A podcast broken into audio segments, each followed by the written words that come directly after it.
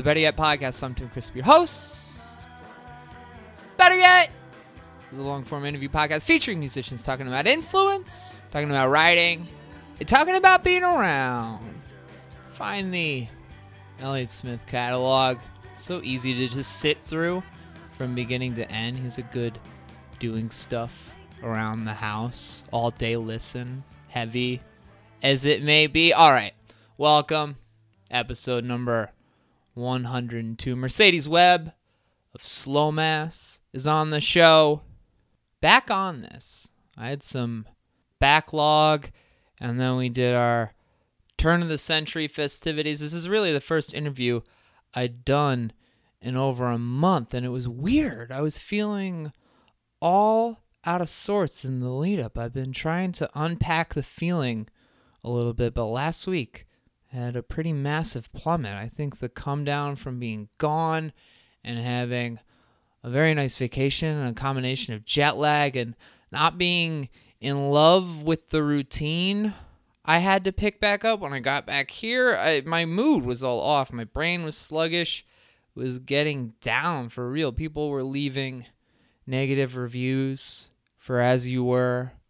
And I'm just sitting there reading them like it was the burn book or something. I got I get thin skin when the moon hits me, right? But also and I know this isn't this isn't the most fun way to start the show, but everything everything had this looming sense. I was anxious about like everything. Like I was all excited when I got home. I watched all these Marvel movies on the plane. I'd only seen like Iron Man, but I watched like five of these on the plane ride to and from Ireland and was stoked. I was like gonna get home and watch the rest, and I was thinking like, oh, maybe I'll see Infinity Wars in the theater, and then I'm stressing out about everything, and then I'm stressing out about that. Like, what if I don't get caught up on the Marvel movies in time to see Infinity Wars in the theater? Like, all sorts of silliness. So I'm, worried too about what am I going to talk to my friend Mercedes about for this interview? And it's like, of course it was great. She's the best. I know how to talk to a person. And once we got through it, it was like, okay, you're all right. We're fine. The panic dissipates a little, and I'm back feeling like a slightly centered person who was able to watch Thor 2 this weekend. It's not very good, but it's the symbolic meaning that matters. My guest this week, Mercedes Webb of Slow Mass. Slow Mass, one of the best bands in Chicago, released their debut LP on Watch in May, a record that will draw a lot of comparisons to Fugazi, Unwound brand post hardcore, and those are certainly sonic parallels. But the biggest connection I find between Slow Mass and those two bands is the amount of thought that goes into something that is expansive, pointed, and holistic. This record, it's like reading Lacan. It's moody, temperamental, it's pretty, and it's very smart. Dave Collis was on the show very early. He started Slow Mass with Josh Parks and Josh Sparks in 2015, and Mercedes found her way in through some serendipity, taught herself to play bass, and meshed perfectly with this lineup and this sound that was all new to her. We talk a lot about her previous musical background, the chance circumstances that brought her into slow mass, and the building of confidence that took place over the course of her time putting things together and putting together this tremendous LP. Great talk. So let's get to it. But we'll start with the song. This is Suburban Yellow, followed by my interview with Mercedes Webb.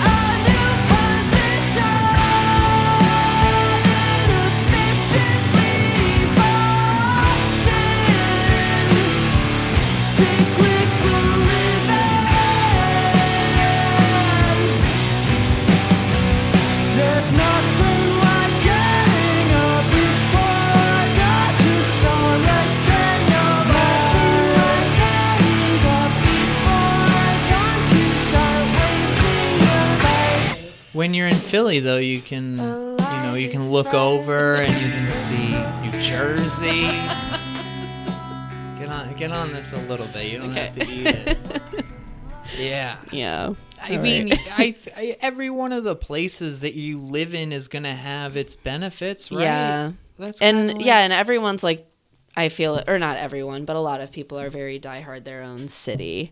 Uh-huh. But I feel like I don't know. I feel like Chicago. I've always been very protective of it because I feel like people don't give it credit for what it. People like don't know what it is. I feel like What just like? Like, I feel like when people have never been to Chicago and don't really know anything about it, they hear Uh-huh. about it and they're probably like, "Eh, it seems fine." Yeah. like they don't know all of the amazing stuff here. Well, here's what I can say as someone who who lived in New Jersey and then moved to Chicago is that there's actually there's a real similar uh, pride that I think exists in New Jersey because Mm-hmm. New Jersey is like, you know what, like. New York's great, but Yeah. Mm-hmm. hey, we're we're down here. We're the Garden State. We're beautiful. We got all of these things, and Chicago is just like, hey, you gotta you gotta respect us. Yeah. You know, we're not we're not over there, and we're not over there. Like Los middle. Angeles, New York, like we're where it's at. Like we had to build this ourselves. Yeah. And I think that there's a little bit of that like Jersey mentality that bleeds into Philly too. Yeah. Because I everybody's like everybody's got something to prove over there. Mm-hmm. So I think when you get to Philly, you're gonna be like you're gonna find the equivalent of like the Chicago style hot dog, or, Yeah. You know that cheesesteak or whatever, Oh, yeah, and they're just like, yeah, thing. this is uh, this is what we're all about. which But I I'm I'm totally ready to like go and appreciate and everything. All I know is that like I think I want to end up here. Uh-huh. Like I don't like somewhere would have to be really extraordinary for me to like not come back to Chicago why are you leaving then? eventually because I've never left and I believe Uh-huh. as human beings we should like never stay in one place for more than like for like our whole lives Sure. and I went to college here I never got an experience of like living somewhere else Uh-huh. so so you grew up? Did you grow up in the city? In the city proper? Where were you? I was in Lincoln Park, Oh, okay. which was its own thing. But yeah, Yeah. I went to like a 14 year school. Oh, wow. Yeah, so I was in the same school for 14 years. That's insane. How old is that school? It's. Oh, I should know this. Uh-huh. No, I shouldn't. I, I, don't care. Yeah. But it's like it was founded a really long time ago in the in the 1800s. It was Right. founded by Colonel Parker. He was a colonel, Uh huh. obviously. We would also, hope so. Also, our We're mascot. Uh which was the stupidest mascot. What? Our mascot was literally an old man, Uh huh. like I mean a colonel, but it wasn't like that was, Was, really like emphasized. Uh huh. No, he was just like an old bald, like Colonel Sanders looking dude, Uh-huh. and like probably racist. And he was like our mascot. and Our like there was even a mascot costume that was just like Uh huh. Just an old Him. man just hanging out. I was like, Yeah, that's yeah. not intimidating. No, Uh-huh. no, no wonder we're terrible at all sports. Oh, I'm so sorry to hear that. I mean, there's a okay. there's a complex in its own right. Yeah. So you so you grew up in Lincoln Park. Lincoln Park is like kind of that's uh that's an old part of Chicago. Yes, it's Uh-huh. uh it's of course like one of the bougier neighborhoods in Chicago, Right. as is very apparent as soon as you step inside its Yeah. limits. But yeah, so I went to a private school. Um, I got a very like interesting, like cool but sheltered, like kind of not real life education there. Uh-huh. Um, but it was really do? nice. Um, so my dad works for American Airlines. Um, Uh-huh. he actually lives in California and has since I was like eight years old. Um, my parents met in California, got married, um, and moved back here because my mom's family is from here. Uh-huh. Um, and they're all like in Lakeview, so I still see them. Yeah, but my dad nice. moved back. He- He's born and raised in California. Uh-huh. Um, so after they divorced, he moved back, and my mom and I stayed here. Went to that 14 year school, um, Uh-huh. graduating class of 74 or something. That's insane to Yeah. me. The idea that you have a graduating class that small. But I remember when I first moved here, I worked in Lincoln Park also. And I remember there would be, I was working in a cafe. We were actually, because you were at the Bourgeois Pig, Yeah. right? Yeah, I was at Noble Tree. Remember Noble Oh, Tree? yeah. Oh On Clark? Yeah. R.I.P. Nobody has moved into that place. I loved since. that place actually. Yeah, it was great. That was really good. It was, you know, three floors. Uh huh. Yeah, I loved the. I loved all the old wood in there, Mm-hmm. and it was just. uh making money in a cafe is hard. Yeah. Especially when it's a three floor Yeah. like. like a whole operation. because the Paul kids would just come. They would Uh-huh. get. I remember there was this this uh, this student that would come every Sunday, and she would just get two lattes when she came in, and you knew that she just brought them up, and for whatever reason, just like drank both of them over the course of her stay there. But she would get there like two o'clock, leave it closed, and that's like all she did was just sit there for six hours, and so yeah, Two that was. lattes ain't paying the bills. Damn right. but yeah, so so I was over there at Noble Tree, and I, and I remember that was my first job in the city, and there was uh, there was some like old Lincoln Park people that would come in, and I remember that was like. Was that like Oc- Occupy Wall Street time ish? And then, like, and this woman came in, and I've been there for like two months. I've been in the city for two months, and she comes in and she's just like, these people protesting about about poor people. I don't see any poor people around here. I've been living here all my life, and I'm like, yeah, that makes sense. Do you want to to you? you want to go like that way for like five minutes, or like that way for five minutes?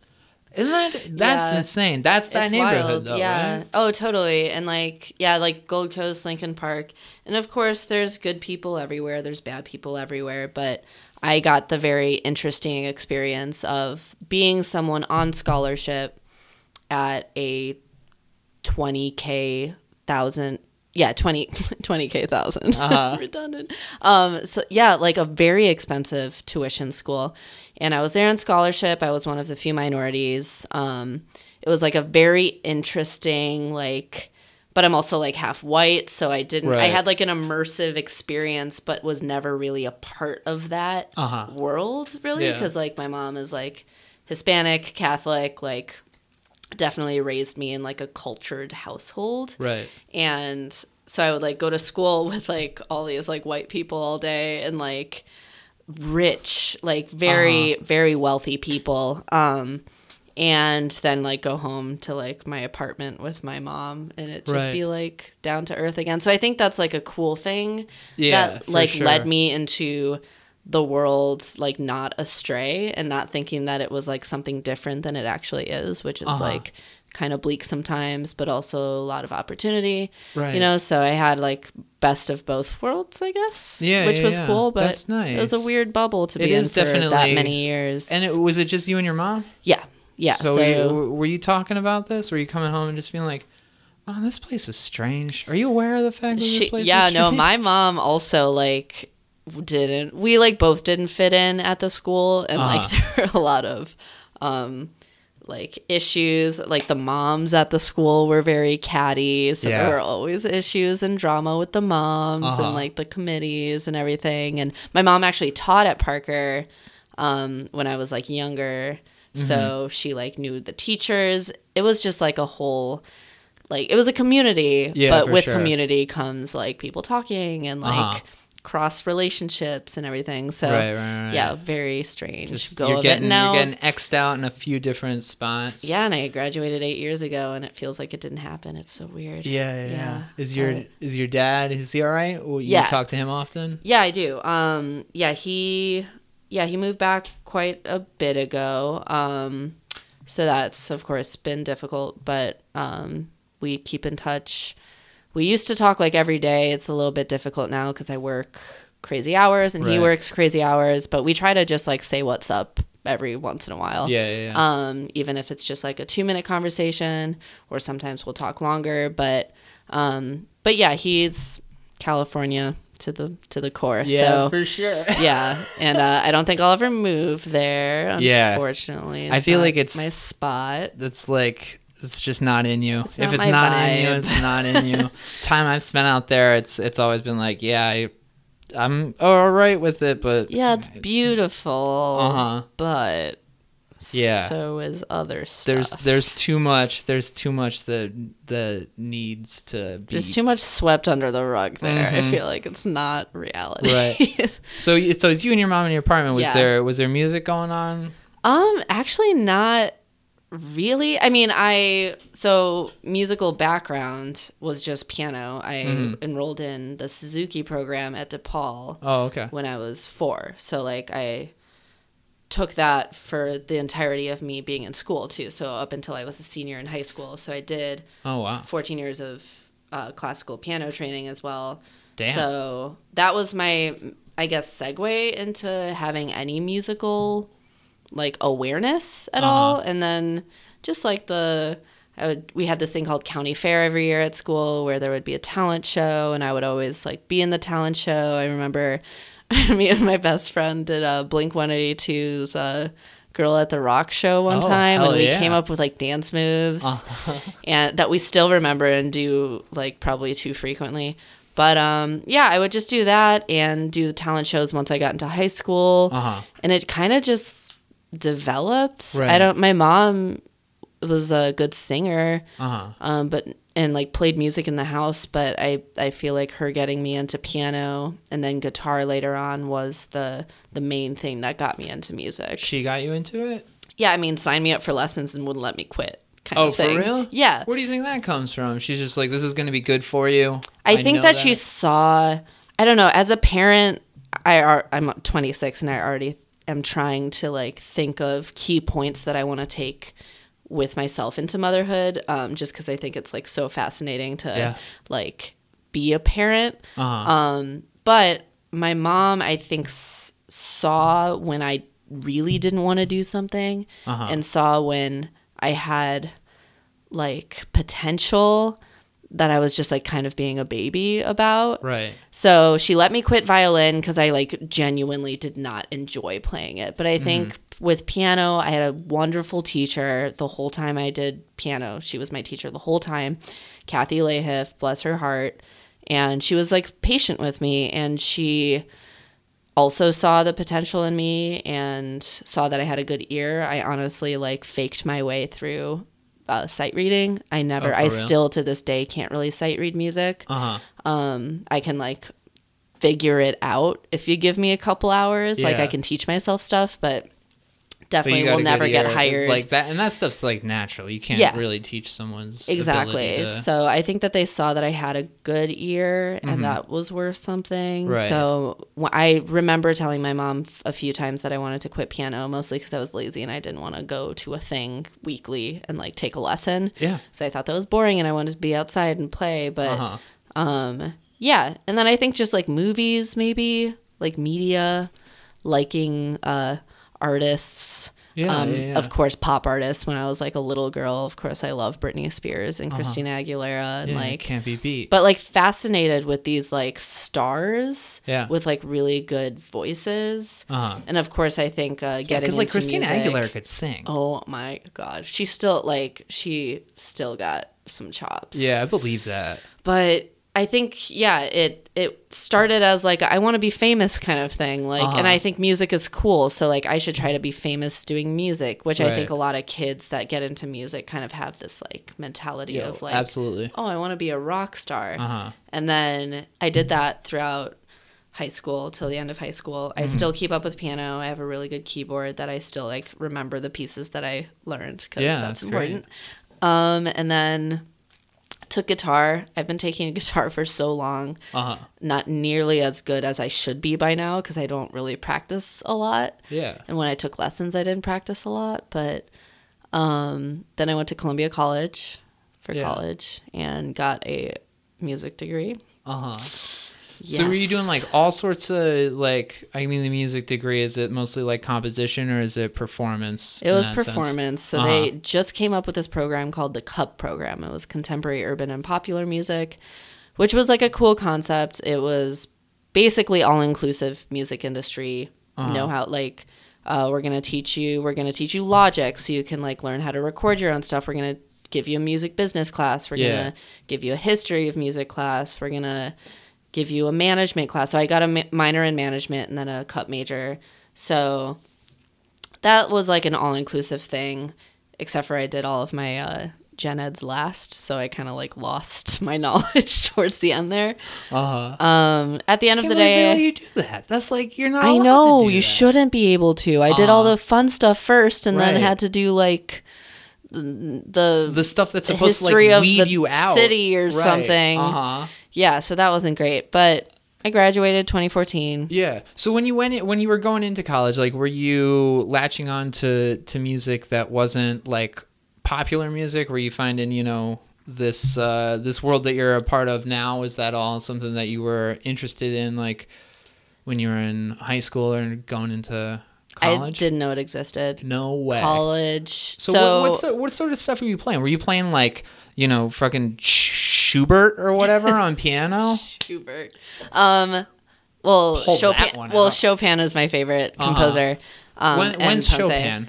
Romantic. Oh, okay. Yeah. Yeah, yeah, yeah. Yeah, so that's what I was doing just piano wise, but of course, like, remember first talent show, I did uh, Drops of Jupiter by Train.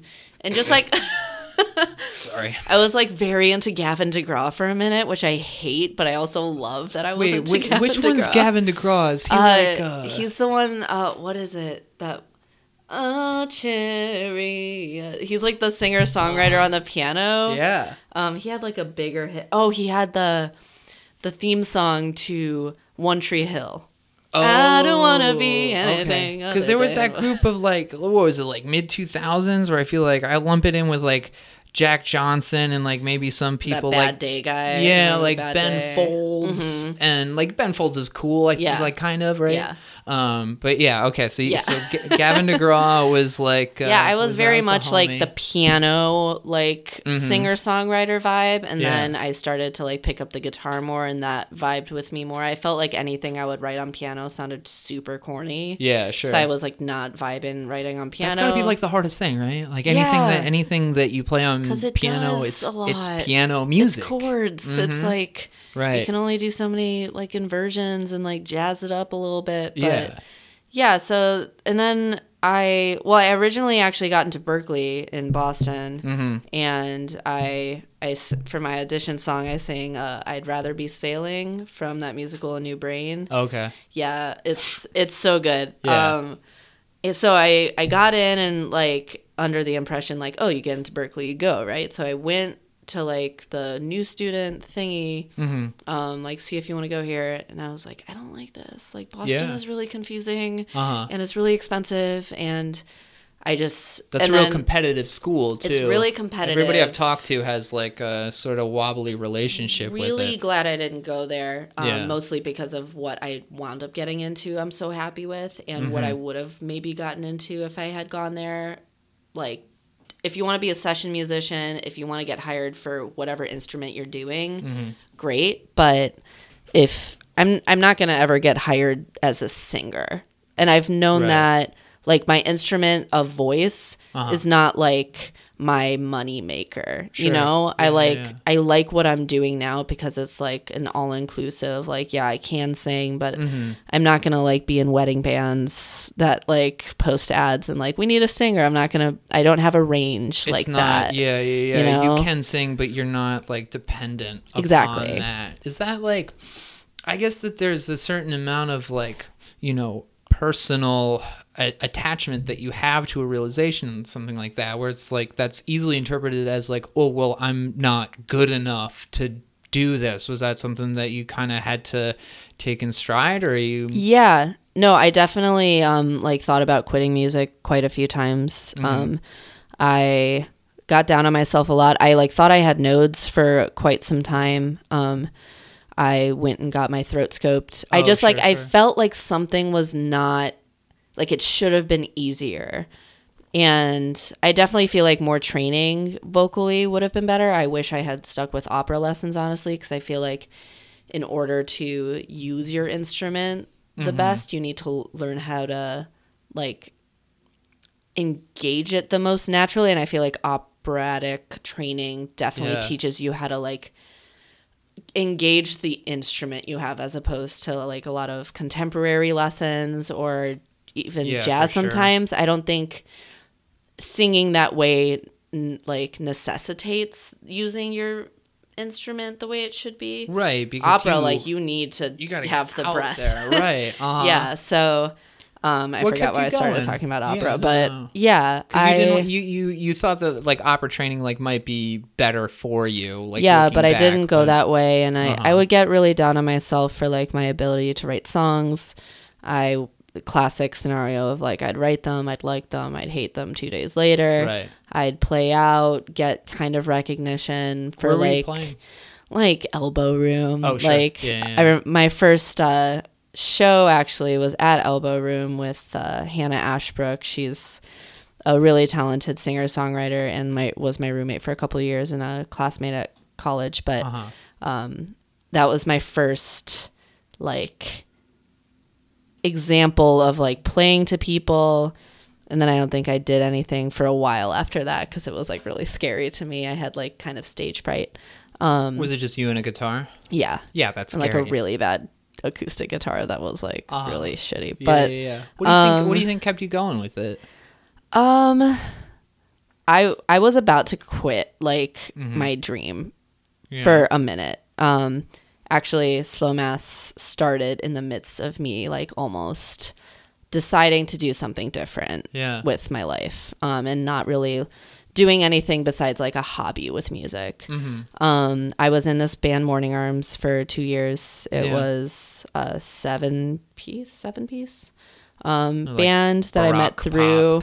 It was like indie, like our guitarist I know like had like the national vibes kind of. Yeah, That's the only thing I can really think of because the guitars were like very reverby that, and like um like really pretty licks and stuff. So and there was like spoken word in it. It was like a really fun time. We did that for a couple years, toured twice on it, like had such an amazing time touring. Like really, Yeah, really fun sure. group of people.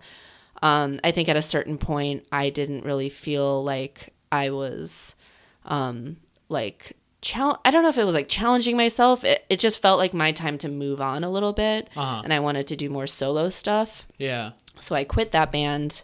Well, what do you mean? What do you mean? Like move on? Did you feel like maybe a little bit lost in a in a seven person ensemble? Yeah, I was only singing in that band. That was my only Yeah. role in that. And uh, I just felt like I couldn't really um, do what I felt like I had the capability of doing within that specific project, and that Mm-hmm. they would be better off like going on without me because they were a band before me joining. Right. I joined later when their singer Victoria uh, moved to Thailand. Uh-huh. So I was just a fill-in, and then the this and I was going through like an emotionally kind of difficult time. Also, Were you just, college? yeah, I was like just out of college um, during the second tour, just like figuring out my life. My relationship at the time was rocky and I was I was just like freaking out, you know, Yeah, like yeah, Mm-hmm. post college, like, oh, this is life. Like I have the choices to like make success or fall on my face. Like Right.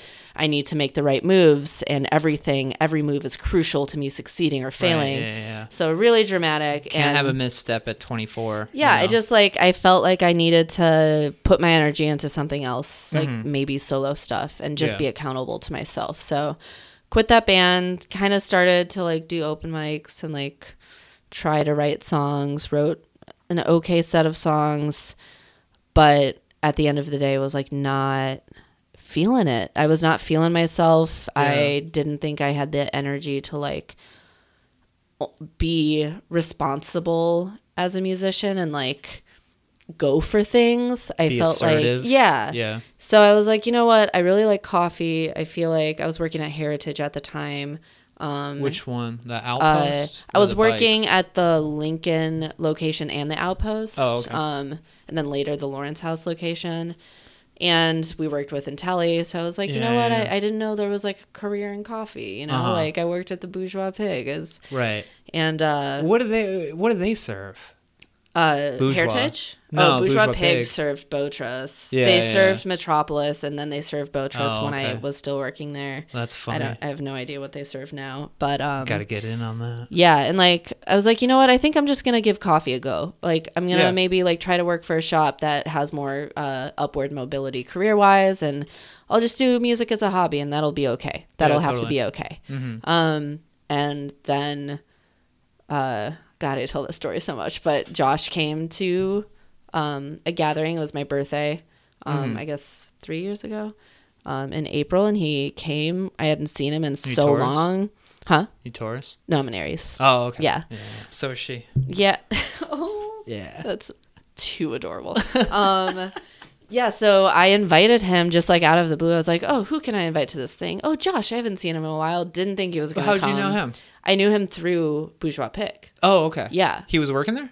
Yeah. Oh, he was okay. he was the manager. Um so I yeah, I Oh. knew Josh for like I want to say at least a year, Yeah, yeah, probably yeah. two before That makes joining. sense. Because when they opened, uh, what's the place on on Armitage and Kimball, right by right by your place? Damn Uh, fine. Damn fine, yeah. Mm-hmm.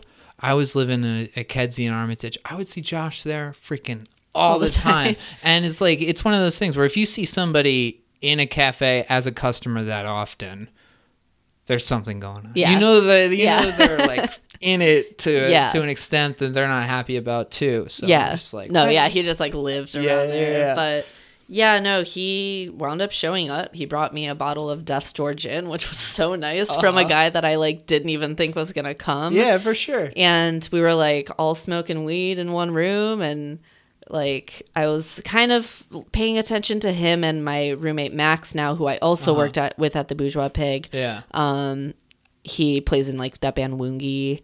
Uh, Uh, yeah. Um so and like that band Lamp. Anyways, um yeah, yeah, yeah, yeah. so him and Josh were talking, and I overheard Max say, like, I wish I could just like dress like a woman and play bass for you. And Josh is Uh-huh. like, No, we're like specifically like trying not to be like an all dude band. Yeah, for sure. Um, and then he like looked over at me and he's like, Oh wait, Mercedes, do you know how to play bass? And I Uh-huh. was like, Not really. Yeah. like maybe. Uh huh. He's like, Oh, cool. Well, I'm like, I have this project. Let me send you some demos Yeah. and like you can check it out and like maybe you can be a part of it and i was just like sure i'm drunk Uh huh. and uh one of those like party conversations you know like Right. this isn't gonna go anywhere Kind of like, you're just talking like Annie in the kitchen. Like you Yeah. want to go on tour with us? Oh yeah, like sure, yo okay, totally yeah. totally Uh-huh, and then right, it never uh-huh. pans out Yeah. um but this was an occasion where he left the house and he sent me the demo to portals to hell or what Uh-huh. wound up being portals to hell Yeah. um, and nice but not kind, I believe. And no, I think it was just portals to hell, and I was like, "Whoa, this is I didn't it's expect legit. this, Uh-huh. but cool."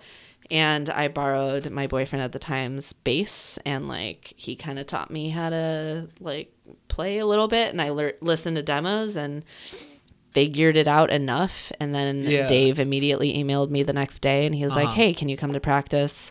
Like whatever three days later, and Right. I pulled it together to like fake it at practice and Uh-huh. Were you Kinda just, with like- it? huh? Were you upfront with that? Well, I guess Josh No. like kind of knows that you're. I mean, I I I was upfront with the fact that I had never like really messed with bass, but I played guitar, so it was like Mm-hmm. Yeah, yeah, yeah. easy enough to transition. And I think that they just saw that I was like not completely incompetent and Right. like a nice person Uh-huh. and had like a good voice already. Like they knew that, so I they they discussed it and then emailed Yeah. me later that night and were like, Uh-huh. "Hey, we want you to join." And I was That's like, awesome. "Cool." Was it intimidating going into a room like Oh, yeah. that? like I knew All three of them Sparks in so passing, Yeah, yeah, yeah. and like I knew all of their history with music, Mm-hmm. and like yeah, especially with like the fucking like s- much much older than me dudes in the room of Right. the Joshes, Yeah, like. yeah, yeah. And then Dave, like, obviously, like knows everyone and yeah, is Da- so responsible right, and he's, like he's been doing it since he was like 18. too. exactly, yeah. So they all had like these great track records, and I was like, Uh huh.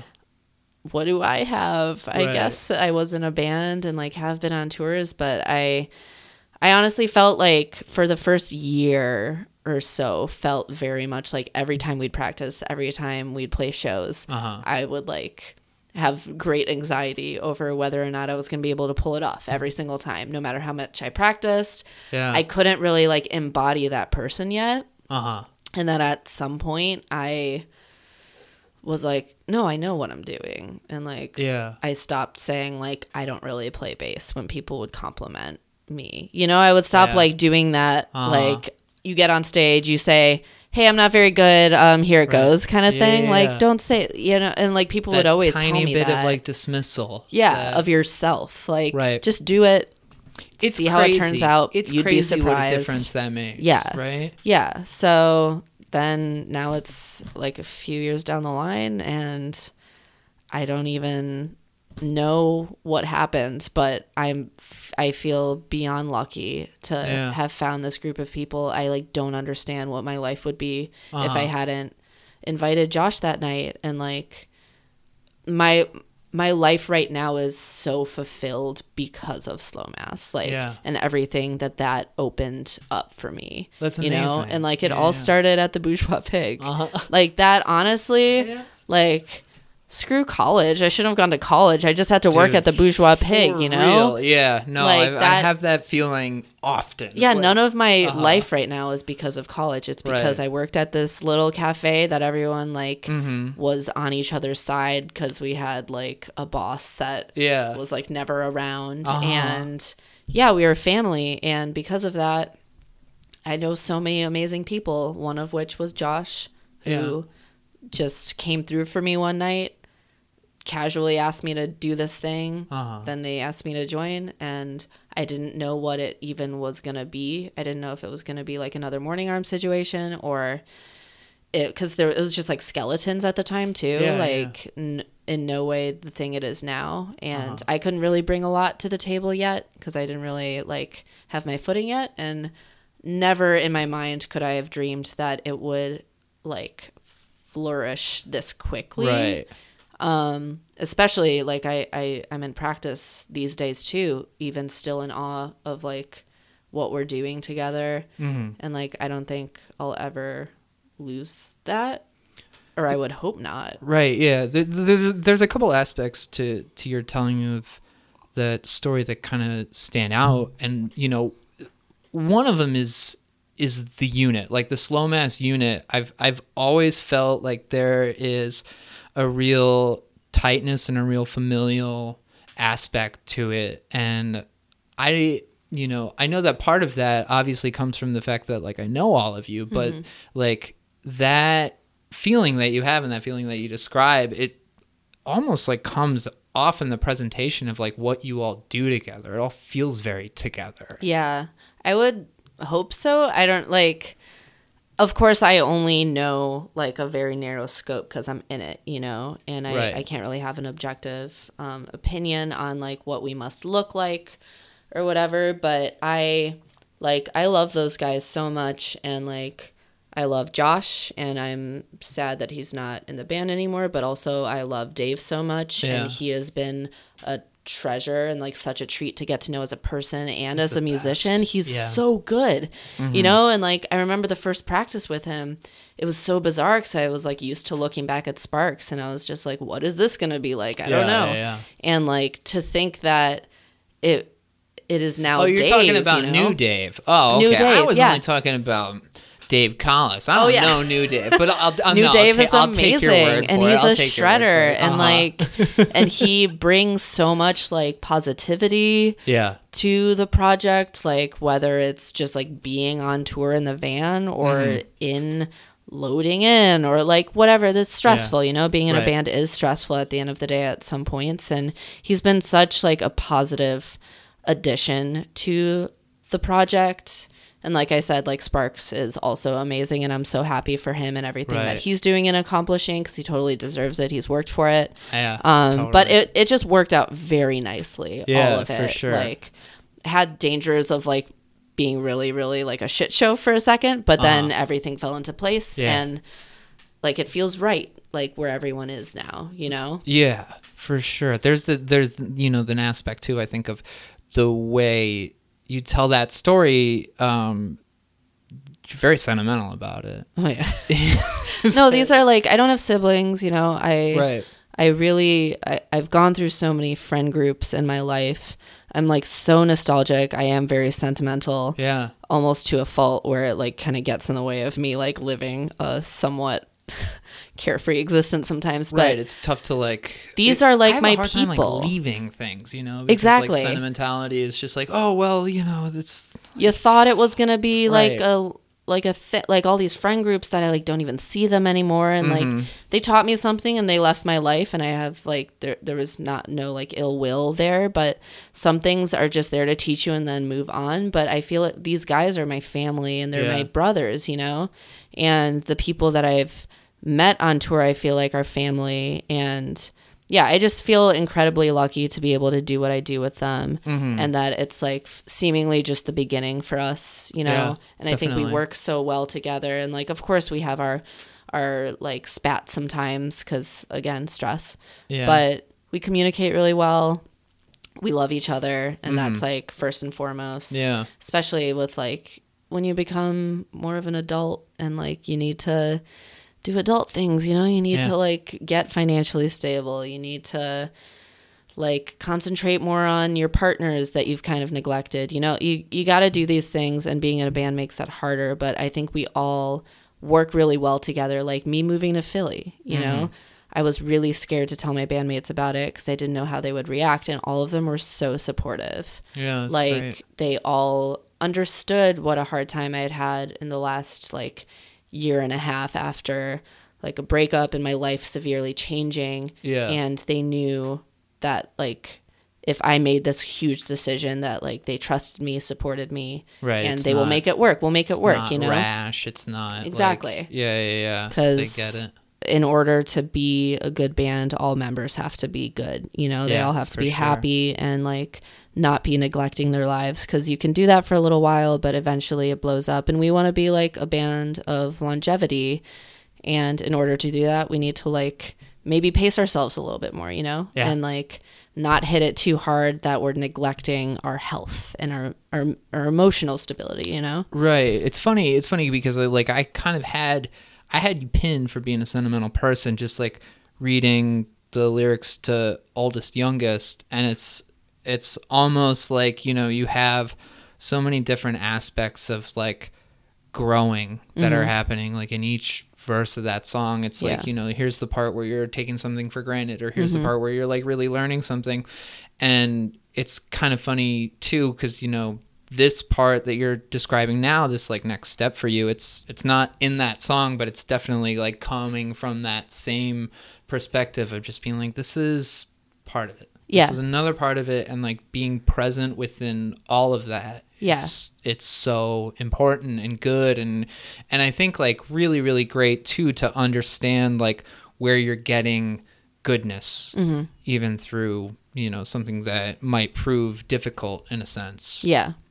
No, totally. good that you're getting it through people that you've that you've just it's crazy to me that you just like stumbled into this whole world too Yeah, no, I didn't, and I'm still like, I I didn't even like listen to records all the way through before. Like I was Uh-huh. very much like this, like LimeWire, like Yeah. one song at a time Uh-huh. kind of person. And now I've been learning to like appreciate like so many different projects and types of music, like the like the music that I now appreciate, I feel like a few years ago I would have been like, this is weird. Right. Like Yeah. like Palm for instance. Like I think Palm's super cool. Palm is and like so a few years ago I would have like not understood it and therefore like not like fucked with it, you know? right But now I'm I'm so I feel like this new world has opened up of like all of Uh-huh. the way even in my own writing now like it's definitely been greatly influenced by like my time in slow mass and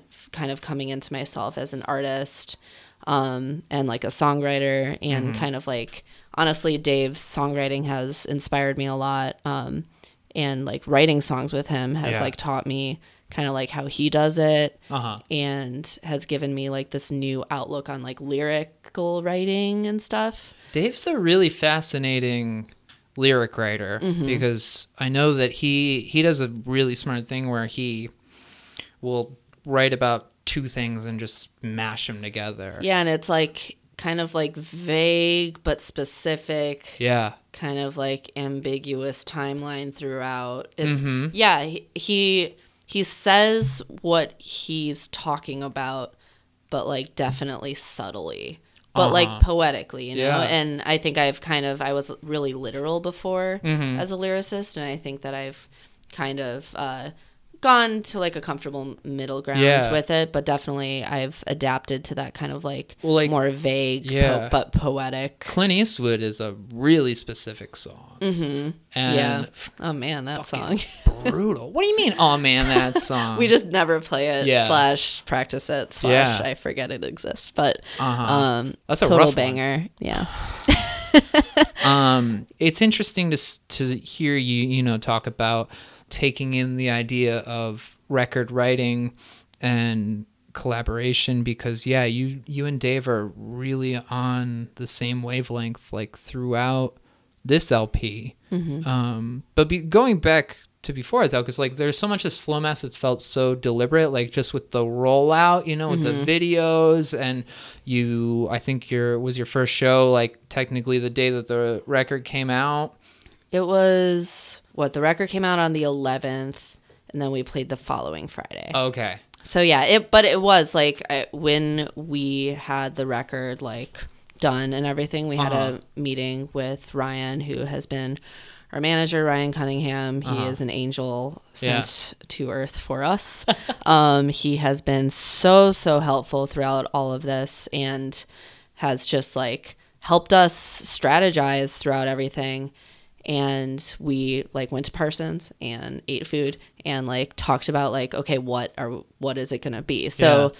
like a few months before any of this even started rolling out like we had a plan we had dates or at least like chunks of like a week of like somewhere in that week we're going to do this Mm-hmm. Yeah, and yeah. everything has rolled out as planned which is crazy yeah i love the the amount of planning that's gone into this because it's just like you know you, you pay attention to this stuff and it's just like it's like okay new band with members of okay sure like yeah it's it's easy to get like lost in all of that and i think Mm-hmm. the del- deliberacy of like everything that we've done which i've been a like backseat passion passenger to yeah like i totally admire every like all of the mastermind kind of bullet train this whole experience has been on from the EP to like anything in between to Yeah. like kind of staying on the radar radar but not too much you know Yep. like everything has been very mm-hmm. very deliberate and very strategic and Yeah. like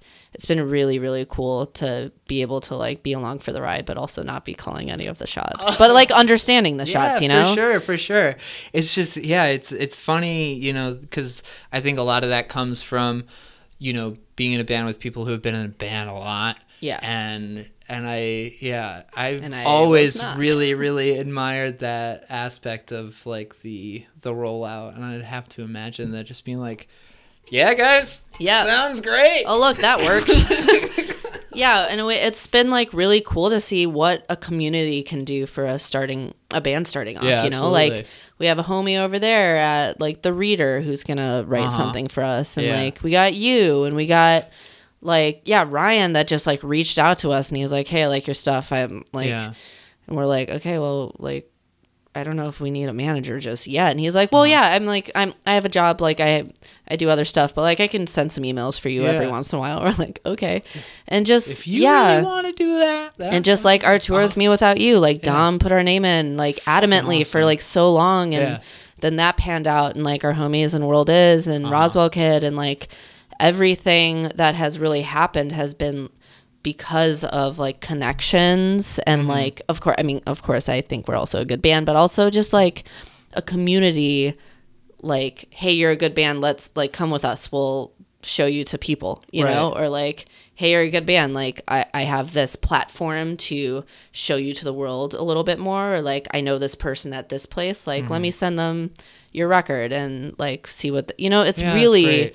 Like without the community and like other people it's like seemingly really impossible for bands starting out to really make a name for themselves. And i've i felt really lucky with all of the the um yeah the platforms we've been able to share our Yeah. music and our story and and our friends music and like i don't know. It's becoming more and more vital you know this the I've been thinking about this a lot lately where it seems like the the models of, you know, a few years ago seem to be you know, leaving certain things behind. And it's like it's one of those times where I think you see a lot of good publications now are starting to really help bolster mm-hmm. things. And it's and it's new people. And it's it's been cool too i think to see it's felt like your confidence has really just soared as well you know you you played that set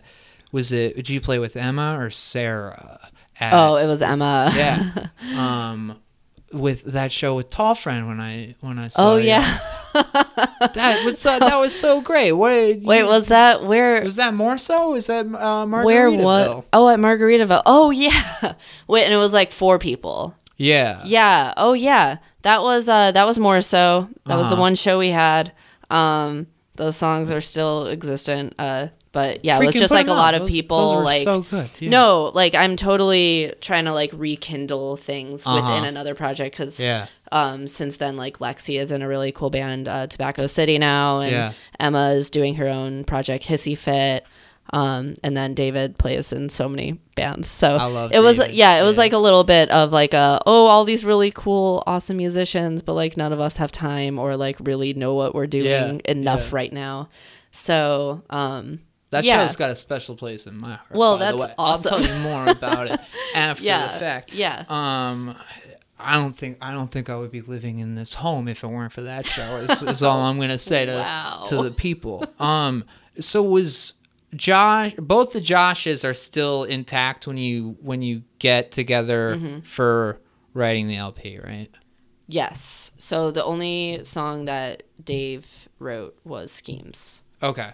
drum parts too. So in recording, uh, Josh came into town and it was like a week at Minball and did the live tracking of the drums and then Dave did the tracking of schemes and then we just went on to do everything else and Josh like hung out for a while. Yeah. Um, even when we were doing other stuff, just in the, like the production of the record, which was really cool to just like be able to hang out with him again. Um, I'm sure that you know factors kind of similarly to to with you going to Philly, where he's like, guys, sorry, Yeah. but I'm gonna join minus the bear if that's okay.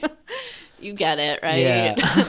and like totally yeah we we got it and like he's like wi- also with his partner who is Mm-hmm. another angel yeah, um a lot of angels in the world but you got so many angels in your life. It's so so, many nice to see. You know, Yeah. there's this.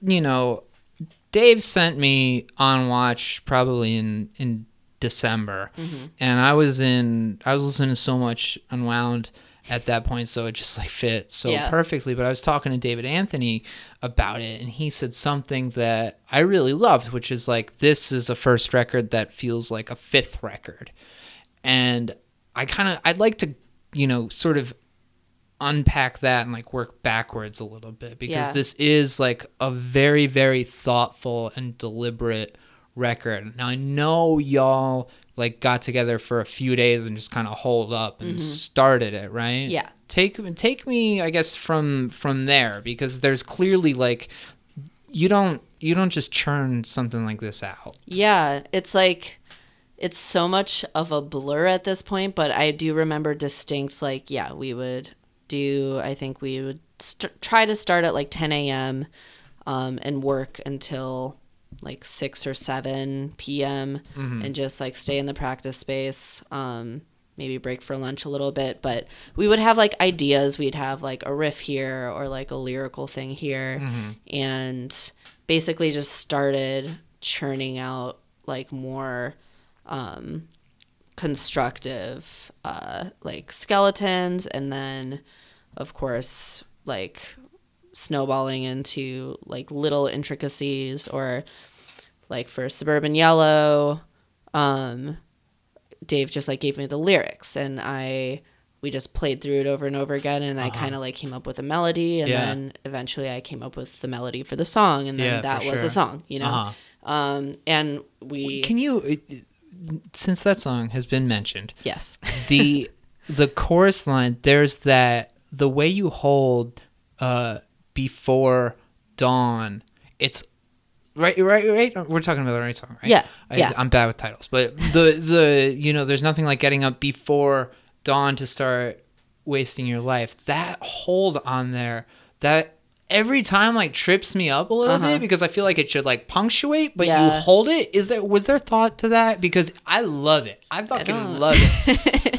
And that's all right. Well, there, there's, I guess, something to be said about the things that you don't think about. That I'm just sitting Yeah. there, just, I like, I love the way that that holds over that those punctuating parts. You know what I'm saying? Yeah, no, I don't think I had any like mental uh realization that's that I was cool. doing anything That's cool. I'm just It gushing a little bit. no, like all of those lyric or like seeing the lyrics and then like coming up with. I remember I came up with the um a new position Uh, part first.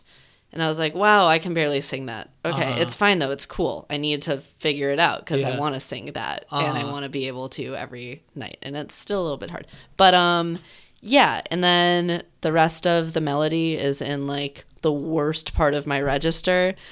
the tough it's one? like that little Yeah. middle part, you know, like Uh-huh. yeah.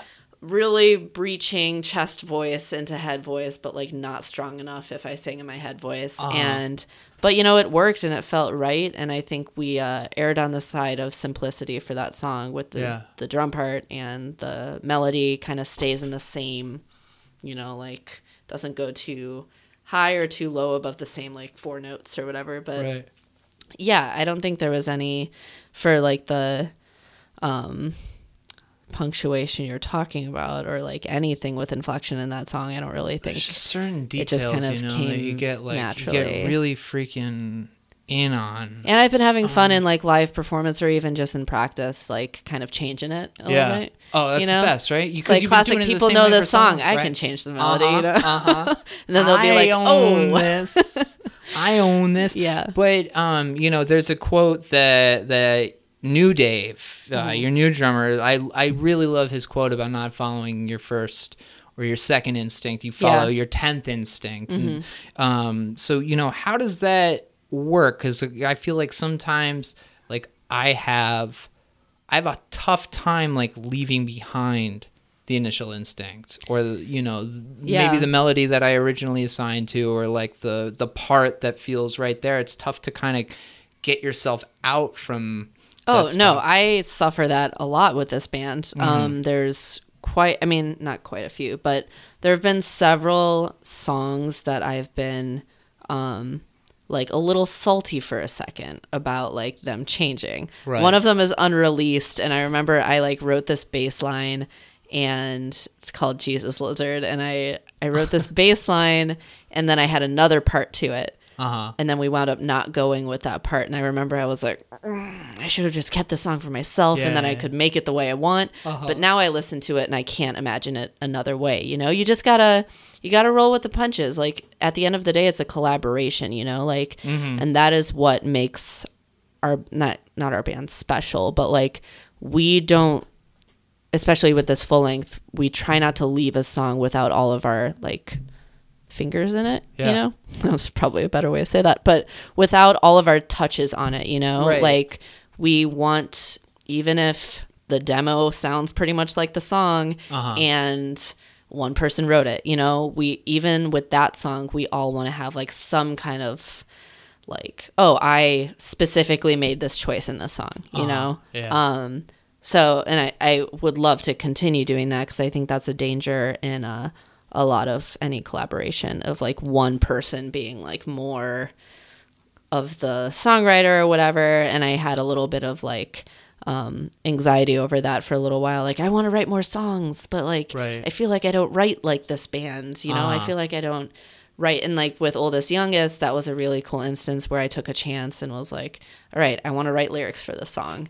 And then it turned out really nicely. Yeah, and even at the end of that song, um, I the first thing that we recorded is not what is the song. It's Mm. it was something different before and Dave came to me and was like, "Hey, this is really cool, but I feel like it could be cooler and like a little less whatever."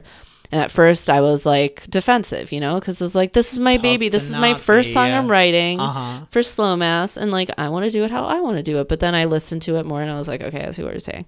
So let's find a middle ground, you know, where we're both happy. And then I wrote more lyrics to the end, and voila, I really like it. He really liked it. Everyone Yeah. really liked it. I love that. and I can't like think of it another way. now, Yeah. you know, so it's the It's instinct form. thing is a little bit of like fear, I think, a lot of um like something turning into something you don't necessarily like, but you will like it because you're all on the same page. You all want to make songs that sound good. You Yeah. all want to make cool songs that people will like um, and that we like to play, you know? And I love to play all of the songs that we play. Yeah. And some of the, like, like Dead Skin at first, I was like, this is too hard. I can't play this. Uh-huh. And now it's so much fun. Yeah, it's challenging. so much fun. But it's yeah. so fun to play. Uh-huh. And I just like, anytime that I have, th- that I feel like my instinct is being challenged, I'm just like, stop being a baby, Right. roll with it, try it, and then, and then if you really don't like it, then address it and find a middle ground. But 10 times out of 10, I'm just like, I was being a baby. This is fine. for sure. I mean, that's like talking about you know your songs that you don't like two days later. That's that should Yeah, be applied like to like any thought that you have. It's really hard to be objective. you know, I think uh, an association that I have with like you know thicker post-hardcore records, like the Unwound records, or Mm-hmm. you know, like the uh, the argument by Fugazi or Mm-hmm. something. It's there's there's always like kind of a, a declaration to it, and it's with post-hardcore specifically. I always feel like it's it's pointed inward a little bit. It's pointed, you know, at at yourselves and around you know the the people that you associate with. And Yeah. I feel like for for this record, like schemes is very pointed, Mm-hmm. and so I you know what what was uh what was going into to that track in particular because like being from here, I'm like yup. Yup. Yeah. Glad someone's saying it on record. Yeah, that was so lyrics written by Dave for that one, so I Uh-huh. can't speak for him on that one. But for my own take on that, I think it was um, just a song kind of written about like I don't know, like you know that person. Like it's it's just describing like a type of person, you Yeah. know, and and like the the end like chanty part, um, like the tuned in and turned off Yeah. um i think is like a really cool like it's the last thing you hear you know like words wise and then everything is like an epic ending That, yeah. um that i could not also could not play and i was like i'm not gonna be able to like do Yeah. the like i'm not gonna be able to play bass and sing this at the same time it's too hard Uh-huh. but now i've i've kind of got it um but yeah i think that that song in particular um, it's my favorite song. I think it's, It's a, a huge banger. track, yeah. And I love closing with it. And um, yeah, it's just so good. And like Dave's jump part on it is so, so, so, so, so, so good. Um, but yeah, so that's basically what my take from the song. yeah. Um, is it's definitely like, you like that's the one that you're like yeah, that's that's You're that record's about- fucking statement. yeah, yeah. Um, I love what you all put together. I think it's like it's just it's so awesome, and it's like it's wild to consider the fact that it's the first record. You know, going back like not only to what David said about it and what I very much agree with, but also just the feeling of like the way that this band has has been presented. Is I've always like been down and respected it, and to see that you know you all came together and really like followed through with with the idea of the rollout Yeah. it makes it just made me so freaking thrilled so Yeah. um Um, yeah, like another thing I wanted to add specifically because I'm talking to you is that like my whole uh, like experience with music there there have been very like specific moments in it where I like it's hard, you know, you got to work the service job, you got to Yeah. like be poor for a while, you got to be able to drop stuff at a moment's notice and sometimes you're like, is this worth it? I don't know. I kind of want stability. But I think there have been like distinct moments touring with mewithoutYou was uh one of them just being able to watch from backstage and like people being touched by Yeah. this like this record they listened to 15 years ago you know and like they're still around and it's still like really like they're crying in the front you know? Yeah. And uh, it was a moment at uh, the last podcast you held at your old place um, when you were talking to Julia, and like being able to like watch her and like watch you saying this like very moving thing to her of um like listening to that record um in a hard time in your life Mm-hmm. and just like being able to watch her hear that information because like she's such a, a humble like amazing songwriter you know Yeah, and yeah. like and i think she's gonna forever stay that way and and you expressing that to her and her taking in that information like that's all i want i want to in my own songwriting and slow mass like i want to do that for people Yeah. i want to and it sounds cliche, but it's like really when you hear specific circumstances like that, or like seeing people cry in the audience for these like people in their like the later in their careers, you know, like Yeah, still sure. being um like You're emotionally like it. Mm. yeah, like caring for these people that they don't know. Like that is all I ever want to do. I want to I I want to be able to like be someone's like thing that they look up to like especially as a woman in the industry you know Yeah. like i i was able to meet my hero hayley williams and i like totally mm-hmm. played it cool on tour but i was like. Yeah. freaking out internally uh-huh. because like she is such a badass Yeah. and all of these women in the industry right now that i feel like there's more and more like that are really carving a path for like a new future with all of that and i had a moment uh, at the end of our last tour where a girl came up to me and i like thought she had introduced herself to me before and i forgot and i was like what is your Uh-huh. name again she's Yeah. like no i don't know you you're just like a hero of mine Oh my and i like God. freaked out Yeah. and i hugged her and i was like dude like because we were just off mewithoutYou tour we were playing in a basement again like Uh-huh. we were tired we were gonna drive home that night Yeah. i was just not having it and like Uh-huh. then we played to these these people in a basement that like knew the lyrics to our songs and Mhm. yeah we were like big fish small pond again but like that was the meaningful one not playing to like whatever the sold out show in philly that like people Right. like kind of showed up early and saw us you know Uh-huh. it's like that kind of shit that makes it worth it and like Yeah. sweating to death playing a song that people requested we haven't practiced in four months you know Uh-huh. and hearing from that girl like that made my year amazing, yeah dude.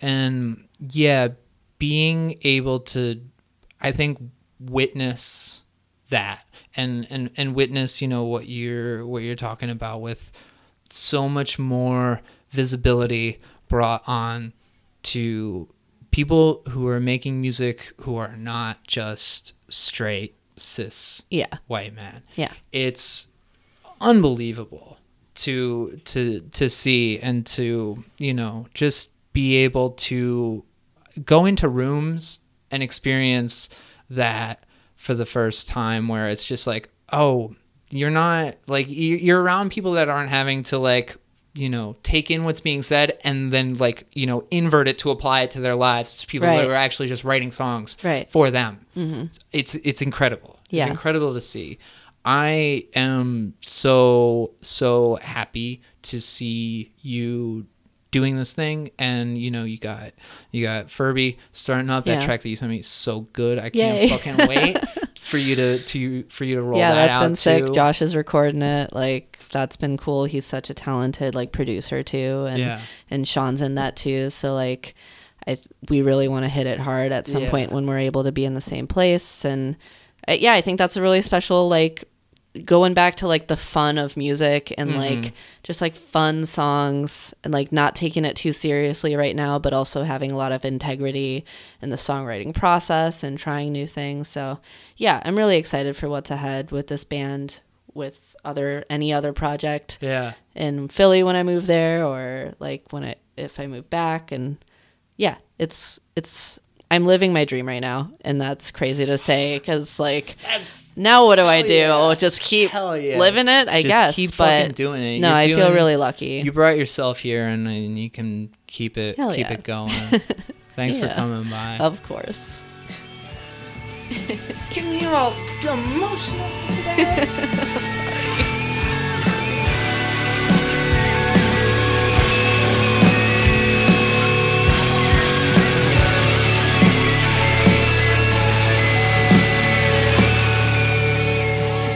All right, hey, great stuff from Mercedes. You know, it's an instinct that I am always happy to discover as one that I share with another, the one that stops to document, to take in your environment and your feelings at moments you know are important to remember. It's something I find myself doing more and more, and something that I cherish when I see it in someone else by nature, right? You hear someone talking about doing that, also, you get sentimental for it too. This conversation was very grounding and very fulfilling. Thankful for Mercedes coming over to share those aspects of herself with us, and thankful for this slow mass record on watch. It's a dang powerhouse. Get on it. Check out Slow Mass online, slowmassmusic.bandcamp.com, slowmassmusic.com if you're on the East Coast. Catch them on tour right now. Subscribe to this podcast on iTunes, Stitcher, rate it, write a review, tell a friend about the show, like the page on Facebook. You can send me a message on there. Twitter is at Better Yet Pod. Check out my other shows, As You Were, a podcast about Alkaline Trio. It's me and David Anthony talking about one Alkaline Trio song a week, upsetting the masses, and postmarkdom meta perspectives on professional wrestling featuring me and Scott Southard. The website is betteryetpod.com. We're also on Bandcamp, betteryetpodcast.bandcamp.com. And thank you so much. Thanks to Mercedes. Thank you, Chloe and Lily. Be good to yourselves. Stay patient. Come back next week. Thanks, Bubbles.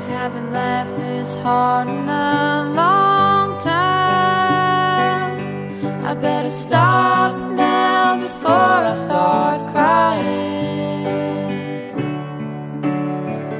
Go off to sleep in the sunshine. I don't want to see the day when it's dying. She's a sight to see.